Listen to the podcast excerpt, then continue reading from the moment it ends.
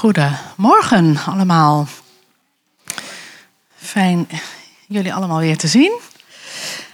Um, ik wil uh, graag het vanmorgen met jullie hebben over zekerheid.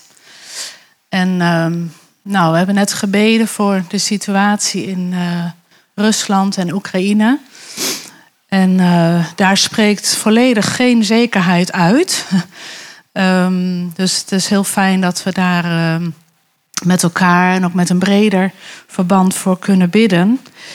Um, nou, het is niet echt onderdeel van mijn preek, maar ik wilde graag even uh, een psalm voorlezen. Die me van de week uh, een paar keer uh, heeft bezig gehouden. En um, we gaan het hebben over. Ehm, van u is het koninkrijk. Dus het, de, heers, de heerschappij van Christus. Nou, wilde ik graag even lezen Psalm 93. En daar staat: De Heer is koning, met hoogheid is hij bekleed. De Heer is met macht bekleed en omgord. Vast staat de wereld, zij wankelt niet. En vast staat van oudsher uw troon. U bent van alle eeuwigheden. De stromen verheffen, Heer, de stromen verheffen hun stem. Luid verheffen de stromen hun stem. Maar boven het geraas van de wijde wateren, van de machtige baren der zee, is hoog in de hemel de machtige Heer. Uw uitspraken zijn betrouwbaar. Heiligheid is van uw huis het sieraad. Heer, tot in lengte van dagen. Nou, die stromen die verheffen zich. Dat is uh, eigenlijk de enorme onrust in de wereld. Uh, dat wordt vaker in de Bijbel wel gezien, de, wateren. Dat dat uh, ja, de donkere machten zijn. En um, dus die verheffen zich. En dat mogen wij nu zelf ja, ook. Dat uh, zien wij zelf ook gebeuren en, en voelen wij. Maar boven het geraas van de wijde wateren van de machtige baren der zee is hoog in de hemel de, de machtige Heer. Nou, dat is waar we het uh, vanmorgen over willen hebben. Ik wilde graag beginnen met een gebed. Lieve Hemelse Vader, Heren, wat uh, ja, geweldig dat we dat mogen weten. Heren, dat U God bent en dat U deze aarde in uw hand heeft. Heren, we mogen uh, daar zeker van zijn. We mogen dat zeker weten. Dat u alles in uw hand houdt. Heer, ik wil u uh, graag bidden voor deze ochtend. Heer, wilt u uh, spreken? Wilt u door uw woord spreken? Heer, wilt u onze harten uh, ontvankelijk maken? In Jezus' naam. Amen. Nou, we zijn uh, dit seizoen, uh, nou, we zijn bijna klaar met onze serie over het Onze Vader. Um, we zijn namelijk aangekomen bij de laatste zin. En die is, want uh, van u is het koninkrijk en de kracht en de heerlijkheid tot in eeuwigheid. Amen. Um, jaren geleden waren uh, en ik in uh, Israël. Meer dan twintig jaar geleden. en uh, toen uh, zijn we onder andere bij deze kerk geweest. Ik weet niet of anderen het ook kennen. Er zijn vast ook nog wel mensen in Israël een keer geweest. Maar dit is de Paternosterkerk. En ehm, Paternoster is onze vader in Jeruzalem. Op de Olijfberg staat deze kerk. En daar, staan, daar zijn 60 eh, tabletten uh, van keramieke tegels met het Onze Vader uh, daarop. In allerlei talen, 60 verschillende talen. Um, volgens, oh ja, was er ook niet één in het Fries? Ja, hè? In het Fries. Nou ja, Zuid-Afrikaans konden wij dan ook nog lezen. Um, het, nou, in het Nederlands natuurlijk. Dus um, nou, dat hebben je in Israël overal. Dan bouwen ze op de plek waar ze denken dat Jezus iets heeft gedaan. Daar bouwen ze dan een kerk. En dit was dan waar Jezus, uh, ze dachten dat Jezus het onze Vader had uitgesproken. Dus um, vandaar. Maar wat opvalt eigenlijk aan deze tabletten, ja, dat kun je net niet zien, maar um, dat is dat die laatste zin uh, ontbreekt. Die, is, die staat er niet bij. En dat kunnen we ook in de Bijbel zien. Ehm, in de meeste vertalingen staat deze zin, deze laatste zin, niet in de tekst. Niet in de originele tekst. Het is uh, waarschijnlijk later uh, in de Griekse tekst toegevoegd. Um, het is een zogenaamde doxologie. Um, en dat betekent zoveel als eer brengen of eer, glorie uitspreken. Um, het is een lofprijs aan God en, en daarmee ook een afsluiting van het gebed. Ja, het zou kunnen zijn dat ze in die tijd het een beetje een te abrupt einde vonden. Want het eindigt met verlos ons van het kwade. Dat is dan een beetje erg abrupt en uh, niet zo mooi. um, en in de Joodse tijd was het heel gewoon om uh, een gebed af, af te sluiten met uit te spreken dat God God is. Hem eer en lof te brengen. We zien het veel vaker in de Bijbel, zo'n doxologie. Het is een, ja, een proclamatie dat God de heerschappij heeft. In de psalmen, daar worden vaak ja, allerlei problemen en ellende wordt uitgesproken. Zelfs verwijten naar God uh, worden, staan in de psalmen. En dan heel vaak zie je toch weer die, die twist naar... maar u bent God, maar in u vind ik mijn kracht. En het is net alsof uh, de schrijver dan vertrouwen uitspreekt na die noodkreet. En eigenlijk alles na, na, met alle ellende toch weer even het juiste perspectief neer wil zetten van de enige houvast die de schrijver ziet en ervaart. Nou, in de psalmen is het bijzonder dat eigenlijk, uh, we weten allemaal, er zijn 150 psalmen. Uh, de laatste vijf daarvan is eigenlijk één doxologie. Dat zijn vijf psalmen die uh, allemaal beginnen met halleluja en ook eindigen met halleluja. En het gaat alleen maar over Gods eer en lof. Dus eigenlijk uh, zijn die vijf psalmen uh, de doxologie van het hele psalmenboek. Nou, ik ehm, wilde er nog even twee noemen. Ehm, Paulus die schrijft in zijn brief ook geregeld doxologieën. Um, het is dus eigenlijk een eer brengen aan God. Nou, die in Romeinen 11 uh, wil ik graag even voorlezen. In die hoofdstukken daarvoor heeft hij verteld over Gods plan uh, van verlossing voor zowel Joden als Grieken, heidenen. um, en hij is zelf zo onder de indruk van wat Gods plan is en wie God is, dat hij als afsluiting van dat stuk eigenlijk heel natuurlijk overgaat tot een lofprijzing. En uh, dan schrijft hij: Hoe onuitputtelijk zijn Gods rijkdom, wijsheid en kennis. Hoe ondergrondelijk zijn oordelen en hoe onbegrijpelijk zijn wegen. Wie kent de gedachten van de Heer? Wie was ooit zijn raadsman? Wie heeft hem iets gegeven dat door hem moest worden terugbetaald? Alles is uit Hem ontstaan. Alles is door Hem geschapen. Alles heeft in Hem zijn doel. Hem komt de eer toe tot in eeuwigheid. Amen. Nou, daar, vervolgens gaat hij weer verder met uh, de meer praktische uh, zaken. Maar dit moest hem gewoon echt van het hart. Van nou, er is uh, het plan hoe God het heeft bedacht is zo fantastisch. We, ja, we kunnen niet anders dan God de eer brengen.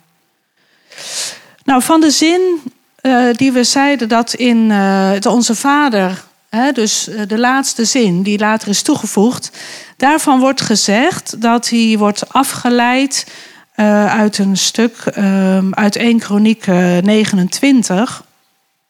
En daar, ehm, dat is een gebed van David. Toen de tempel. Ehm, nou, hij wilde heel graag de tempel bouwen, hè? maar dat mocht hij niet. Uh, God had gezegd: nee, jij niet, maar je zoon wel.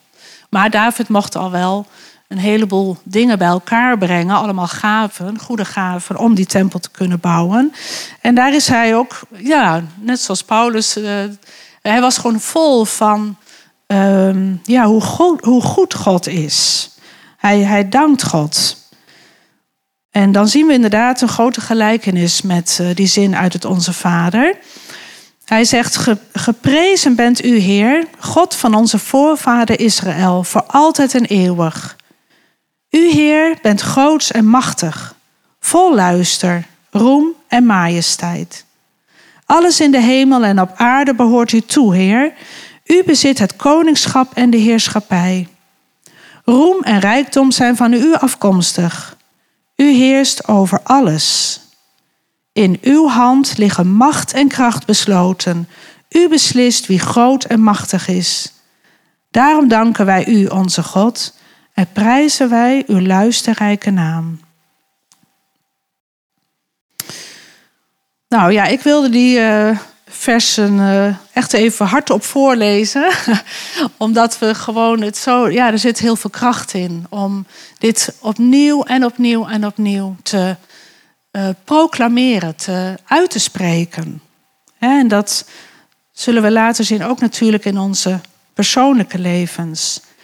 Nou, maar dan even terug naar uh, het vers in Matthäus 6, vers 13 dat laatste vers van het, ehm, Onze Vader, want van u is het koninkrijk en de kracht en de heerlijkheid tot in eeuwigheid. Amen. Dat eerste woordje want, dat brengt eigenlijk ja, dat vers in verbinding met de andere versen. Het heeft te maken met ons vragen aan God, ons ehm, bidden. we bidden, laat uw naam geheiligd worden, laat uw uh, wil worden gedaan, in uw koninkrijk komen. Maar we stellen ook vragen. Geef ons uw uh, ons dagelijks brood. Uh, vergeef ons en leid ons niet in verzoeking. En dan komt dat want. We bidden dit allemaal tot onze koning. En um, alles, ja, wat we vragen, vragen van hem, omdat hij de macht heeft. We hebben ons aan Hem overgegeven en we hebben ook geconstateerd dat het nog niet zo ver is. We hebben nog steeds vergeving nodig. We worden nog steeds verleid door het kwade. Maar met deze slotzin geven we God de eer en de glorie die Hij toekomt. Er is geen ander aan wie we dit kunnen vragen. We spreken er ook vertrouwen mee uit. Vertrouwen dat Hij de koning is en daarmee heerst in de wereld en in ons leven. Nou, ik had eventjes een uh, schemaatje gemaakt. Ik weet niet of. Uh... oh ja, het is wel te zien. Um, hoe dan dat gebed er nu in totaal uitziet. we zien uh, um, de vader, dat is het allereerste, dat geeft die relatie aan, daar hebben we het ook over gehad. Dan hebben we de u-beden, en de wijbeden. En dan op het laatst komen we nu bij de lofprijs uit. En ik vond gewoon heel mooi dat dit gebed is eigenlijk zo kort, maar er zit zoveel in. En ik vond ook vooral die relatie vader-koning. En dat is precies wat God voor ons is. Zowel een koning die macht heeft, als een vader die, waar we naartoe mogen gaan om te vluchten, om te schuilen. En dan, ja, de hemel en aarde, alles zit erin. En die laatste zin die legt de nadruk op het koningschap van God. Zijn koninkrijk is er. Alleen zien we het ook.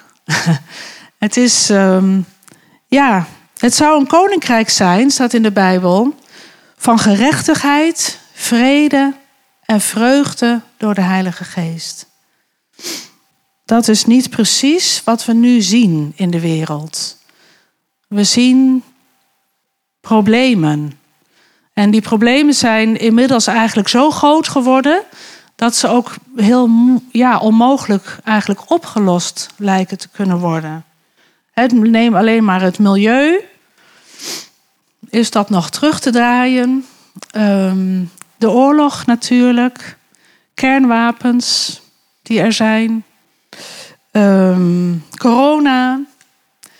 Woningnood. er is zoveel. het is allemaal niet op te lossen. Ehm, is dat dan, ja, wat zien we van dat koninkrijk van gerechtigheid, vrede en vreugde?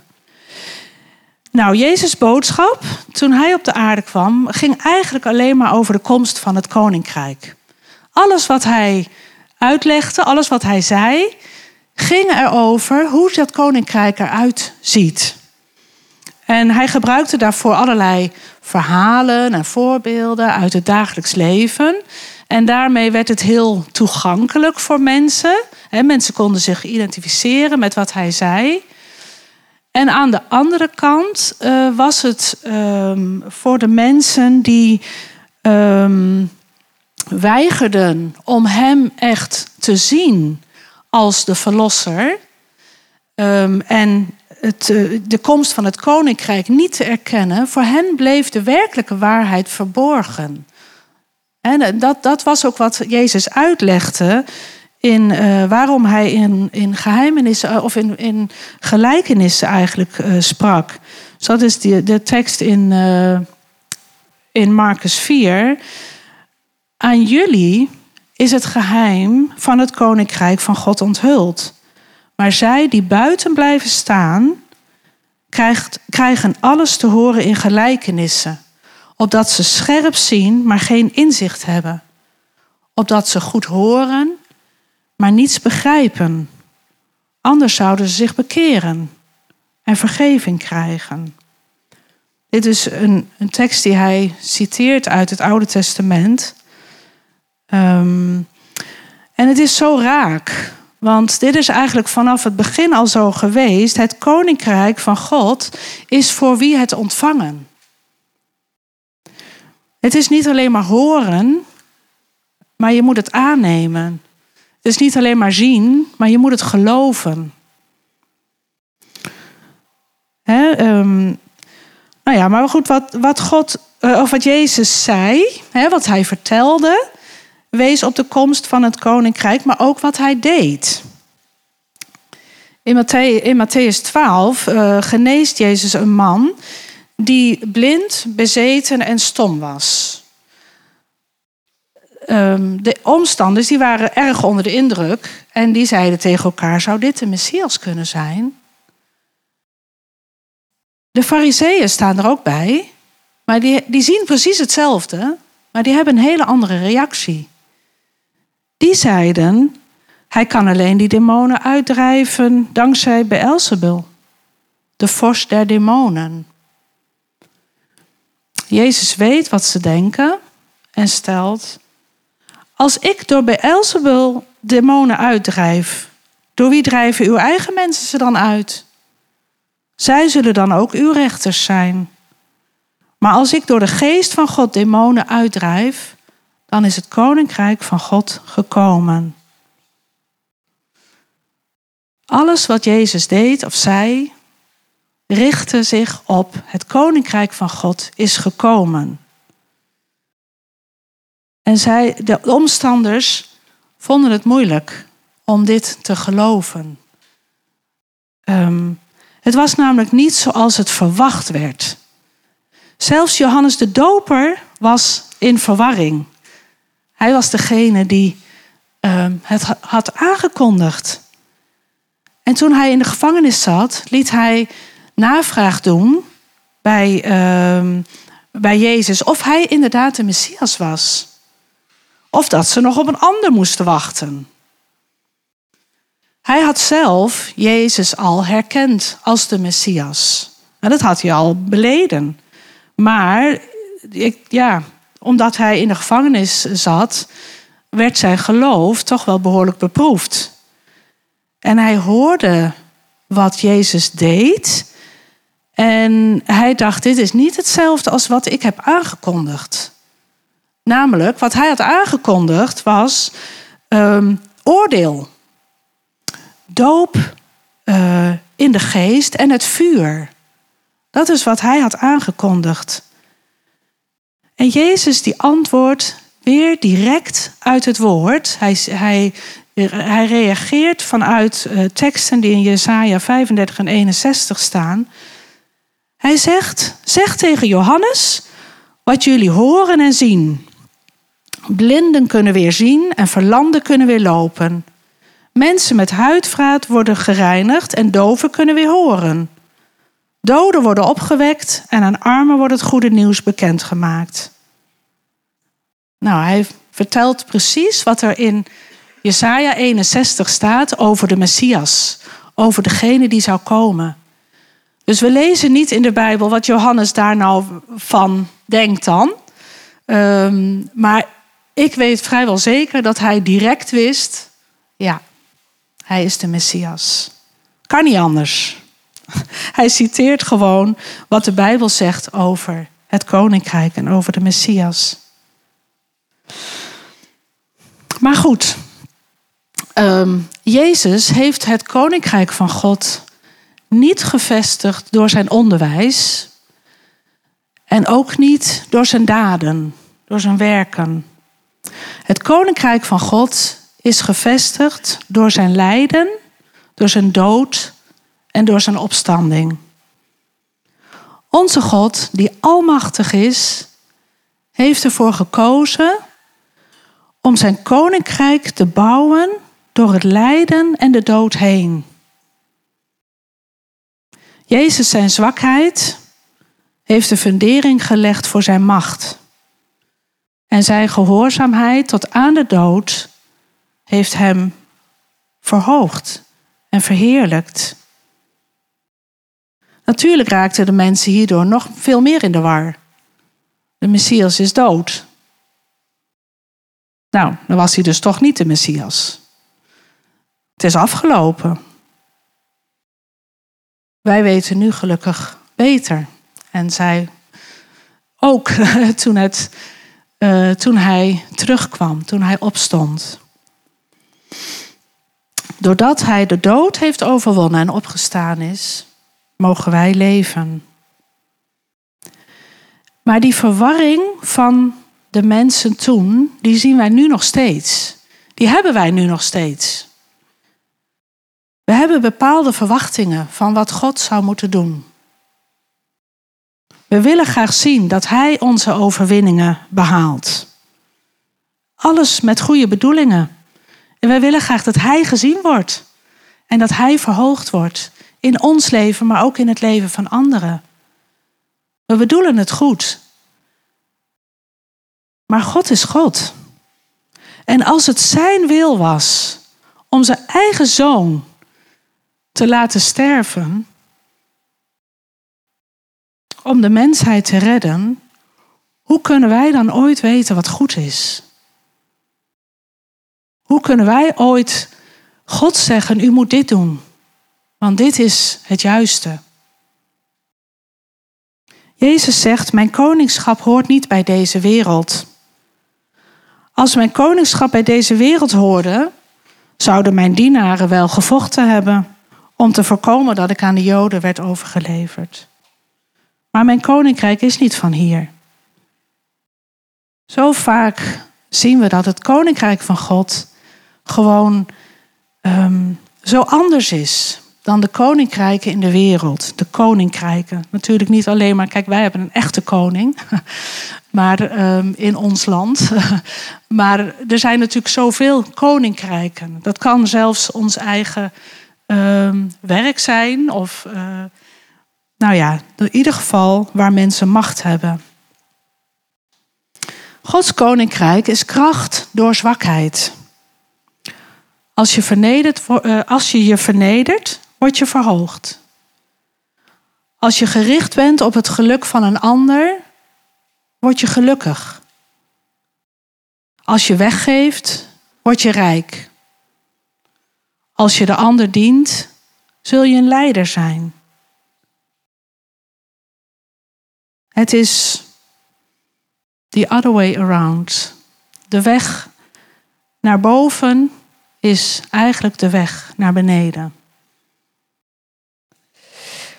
Ehm, ik kwam laatst nog even ons uh, boek tegen, dat van de Kairos-cursus.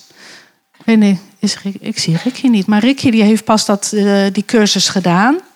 En dat is, uh, wij hebben hem zelf uh, zes jaar geleden gedaan. Um, het gaat over Gods plan voor de wereld. En hoe God vanaf het eerste moment de redding voor iedereen op de aarde heeft bedoeld. En ook hoe hij ons daarin wil inzetten. En ik kwam daar wel een mooi stukje ehm, in tegen over het geheimenis van het koninkrijk. En over de twee verschillende fasen waarin het koninkrijk van God komt. En als eerste stond daar: het koninkrijk van God moet nog komen. En dat wordt mee bedoeld Christus tweede komst. En dat koninkrijk van God zal komen met kracht. Op de manier zoals Daniel dat profeteert. In, in Daniel 7 zegt hij, uh, hij heeft allerlei visioenen. En een daarvan, daar noemt hij, uh, zegt hij dit. Zijn koningschap is een eeuwig koningschap en alle machten zullen hem gehoorzamen en dienen. Ik word altijd heel erg geraakt, ook door de teksten, als we zeggen, elke knie zal buigen en elke tong zal beleiden. Om, de, om ons dat voor te stellen. Wat een overweldigend iets. Dat, dat kunnen we ons nu haast niet voorstellen, maar het gaat gebeuren. Het zal gebeuren. Tegen die tijd, als Gods koninkrijk komt met kracht, dan worden alle menselijke heerschappij en macht wordt vervangen door Gods heerschappij. Maar we moeten dit nog aanschouwen. Het is nu nog niet. En de definitieve zege over de dood is pas werkelijkheid met de tweede komst van Christus. Maar de andere fase is, het koninkrijk van God is gekomen. Nu. Het is niet op de manier zoals we misschien hadden verwacht of gewild. Het is, uh, ja, het is niet, het heeft niet de menselijke macht overruled. in die tijd, het heeft de Romeinen niet uh, verslagen. Maar ook nu, we, we, we vallen allemaal onder menselijke macht. En dat, dat laat God bestaan. Het bandt de zonde niet uit. Het brengt niet dat vuur. Het is eigenlijk in stilte gekomen. Het dringt zich niet op. Het, is, uh, het biedt iets aan. Het biedt de zegen aan van Gods heerschappij. En hij bevrijdt mensen van Satan en zonde. Het wordt aangeboden. Het kan verworpen worden of aangenomen. Maar door zijn dood heeft Jezus de dood al verslagen. De dood is nog steeds een vijand, maar een verslagen vijand. Wij verkondigen een overwinning die al behaald is. Nou, we leven in de wereld, maar omdat wij Hem hebben ontvangen en in Zijn naam geloven, zijn wij kinderen van Hem en we zijn niet van deze wereld. Jezus roept ons op om te volharden in ons geloof. En eigenlijk, als dat een beetje oneerbiedig mag zeggen, is dat zijn grootste zorg. Dat wij volharden in ons geloof. En hij vraagt zijn vader dan ook in het hoge priestelijk gebed in Johannes 17 om ons te beschermen tegen de duivel. God heeft um, ja, ons te beschermen, maar ook hij zendt ons in de wereld. Zoals hij in de wereld is gezonden. God heeft ervoor gekozen om ons, mensen, te gebruiken om zijn koninkrijk verder te verspreiden onder de leiding van de Heilige Geest. Nou, wat brengt ons dit nu? Wat zegt dit nou allemaal? Hoop. Er is hoop. Er is zekerheid. In de wereld gebruiken we het woord hoop voor dingen die in de toekomst liggen, maar die niet zeker zijn. Wordt het morgen mooi weer? Ik hoop het. Wordt uh, de benzine morgen weer duurder? Ik hoop het niet. Ja, het zijn dingen, je kunt het zeggen, maar je weet het niet zeker. We verlangen misschien naar dingen, maar we weten niet zeker wat de uitkomst zal zijn. We kennen de uitdrukking hoop doet leven. Dat kan je opvatten als een positief blijven denken. Kom op jongens, het komt vast goed. Een beetje positief eh, erin blijven staan. Hè? In de Bijbel wordt ook gesproken over hoop. Maar daarvan is de uitkomst wel zeker. Het is een groot verschil. We mogen hoop hebben, een hoop die zeker is. Want God is er, zijn koninkrijk is er. En hij heeft ons een heleboel beloften gedaan. En daar mogen wij op staan. Hij belooft ons dat hij met ons is in de situatie. En hij ja, houdt ons voor dat hij het totaalplaatje heeft hij in zijn hand. Wat er ook om ons heen gebeurt. Hij heeft het in zijn hand. En dit is iets wat mijzelf gewoon heel erg bemoedigt. Ehm, in de zin van, ehm, hier mogen we ons echt naar uitstrekken. Dit doet iets in onze uh, beleving. Als wij ons hierop, uh, ja, onze voet hierop zetten. Um, we, we, moeten gewoon, ja, weten en geloven dat wat God heeft beloofd, dat Hij dat zal doen. zijn karakter is trouw en Hij is almachtig. Jezus heeft de dood verslagen. Hij zal de kerk bouwen en Hij zal de verloren schapen thuisbrengen. Nou, we zien het dus niet altijd, we ervaren het niet altijd. En dat is misschien deels omdat we ons er niet genoeg naar uitstrekken. Dat zou kunnen.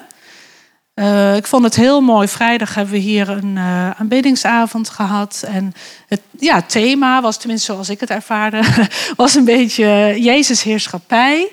Ook hè, over onze situaties. En er zijn verschillende situaties naar voren gekomen waar we met z'n allen voor mochten bidden. En de situatie is nog steeds heel moeilijk. We hebben gebeden voor Edith. En ja, uh, haar operatie gaat plaatsvinden. um, maar we mogen er zeker van zijn dat God erbij is. En ook dat Hij het goede weet hiervan. Um, het is zeker zijn belofte dat Hij zijn plan zal uitvoeren. En juist als het allemaal wankelt om ons heen. Nou, um, ik wil graag eindigen met, uh, of in ieder geval als laatste nog de tekst in uh, 1 Korinthe 10 noemen. Uh, Peter had deze tekst ook al genoemd toen hij het had over uh, beproevingen. Um, een heel bekende tekst. U hoeft, eh, sorry hoor, uh, u hebt geen beproevingen te doorstaan die niet voor mensen te dragen zijn. God is trouw en zal niet toestaan dat u boven uw kracht wordt beproefd. Hij geeft u met de beproeving ook de uitweg, zodat u haar kunt doorstaan. Wat een belofte zit er in deze tekst. We worden niet beproefd um, boven uh, wat voor mensen te dragen is. Ook al kunnen we echt dat gevoel wel hebben hoor. Ik, ja, ik, dat uh, wil ik zeker niet aan de kant schuiven. Dus dit is geen positief denken praatje. Juist, we hebben troost nodig van elkaar. Daar roept de Bijbel ons ook uh, naar op, voor op. Maar we hebben ook moed nodig. En we mogen elkaar bemoedigen om te blijven staan op wat God zegt. En dat een werkelijkheid in ons leven te laten, uh, maar, ja, te laten zijn. wanneer we ons in een moeilijke situatie bevinden, bidden we tot God. We storten ons hart uit. We vragen om, hel, om hulp. We vragen om genezing. We vragen om genezing.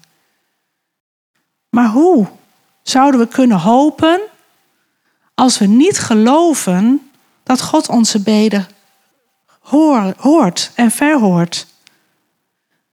En dan vertrouwen we op de uitkomst van onze gebeden of vertrouwen we op God?